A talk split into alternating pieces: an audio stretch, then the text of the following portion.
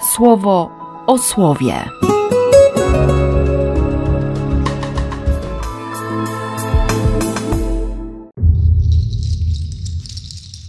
Trzynasty listopada, sobota. Z Księgi Mądrości. Bo właśnie gdy spokojna cisza spowijała wszystko i noc w swym prędkim przemijaniu doszła do połowy, Twe wszechmocne słowo wybiegło z niebios, ze stolicy królewskiej, jak wojownik nieustępliwy. I udało się do podległego zgubie kraju, niosąc ostry miecz i rozkaz Twój niepodważalny. Gdy tam stanęło, śmiercią wszystko zaczęło napełniać. Nieba dotykało, a stąpało po ziemi. Całe bowiem stworzenie od nowa się uformowało, słuchając Twoich rozkazów, aby ustrzec Twe dzieci od szkody. Gdy obłok osłaniał ich obóz, mogli oglądać wyłanianie się z miejsc, gdzie wcześniej była woda suchej ziemi, wygodnej drogi z Morza Czerwonego, równi zieleniejącej trawami z burzliwego odmętu. Osłaniany Twą ręką przeszedł tamtędy cały naród, oglądając cudowne dziwy. Wtedy zachowywali się jak źrebięta wyprowadzone na pastwisko, jak jagnięta skakali, wychwalając się, Panie, za to, że ich wyzwoliłeś. Z Ewangelii według świętego Łukasza. Opowiedział im przypowieść, aby pouczyć, że zawsze powinni się modlić i nigdy nie ustawać. Mówił: W pewnym mieście żył sędzia. Boga się nie bał i nie liczył się z ludźmi. I żyła w tym mieście wdowa, która przychodziła do niego z prośbą: Obroń mnie przed krzywdą ze strony mojego przeciwnika. Przez pewien czas nie chciał. Jednak później pomyślał sobie: Chociaż Boga się nie boję i nie liczę się z ludźmi, jednak ponieważ męczy mnie ta wdowa, obronię ją przed krzywdą, aby przychodząc bez końca nie dręczyła mnie. I Pan dodał: Słuchajcie, co mówi ten niesprawiedliwy sędzia. A czy Bóg nie weźmie w obronę swoich wybranych, którzy dniem i nocą wołają do Niego? Czy będzie zwlekał z ich sprawą? Oświadczam wam, że szybko weźmie ich w obronę. Czy jednak, gdy przyjdzie Syn Człowieczy, znajdzie wiarę na ziemi?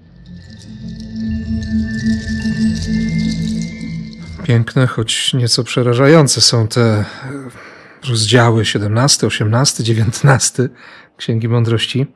Chodzi w końcu o najważniejsze rzeczy. Od razu gdzieś w głowie mam liturgię słowa Wigilii Paschalnej. Najpierw noc stworzenia i wyrwania z boku mężczyzny kobiety, potem noc Abrahama to zmaganie wewnętrzne, by odrzucić Bożka, którym stał się Izaak, by na nowo wybrać Boga. I teraz noc Paschy. Wszechwładne Twe słowo wybiegło z niebios, jak wojownik nieustępliwy, niosąc ostry miecz i rozkaz Twój niepodważalny. I gdy tam stanęło, śmiercią wszystko zaczęło napełniać. Można się wystraszyć, ale ten tekst mówi o pasrze, o ominięciu śmierci, bo tu chodzi o zwycięstwo życia, które oglądają synowie Izraela. Mija kilkanaście wersetów tego poematu i słyszymy o fascynacji nowym stworzeniem. Jakby wszystko nowe pojawiło się po to, by ustrzec naród wybrany od jakiejkolwiek szkody. Widok suchej ziemi, wygodnej drogi, równi zieleniejącej trawami. No nie dziwi to uwielbienie. Zachowywali się jak źrebięta wyprowadzone na pastwisko, skakali jak jagnięta.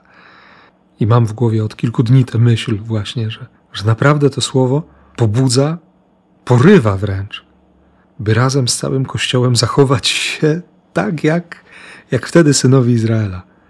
Być nieprzytomnym w uwielbieniu, zatracić się w fascynacji, w fascynacji Bogiem, stracić na chwilę głowę ze względu na dziękczynienie, za ominięcie śmierci, wczoraj, dziś, jutro, za to, że On jest o wiele lepszy od tego sędziego, który się nie bał Boga i nie liczył się z ludźmi. I nawet on się ugiął.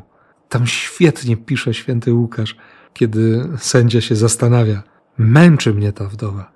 Obronię ją przed krzywdą, aby przychodząc bez końca nie dręczyła mnie. On się jej boi. Święty Łukasz bardzo precyzyjnie używa greckich słów. Sędzia jest przerażony tą wdową, tą kobietą bez szans.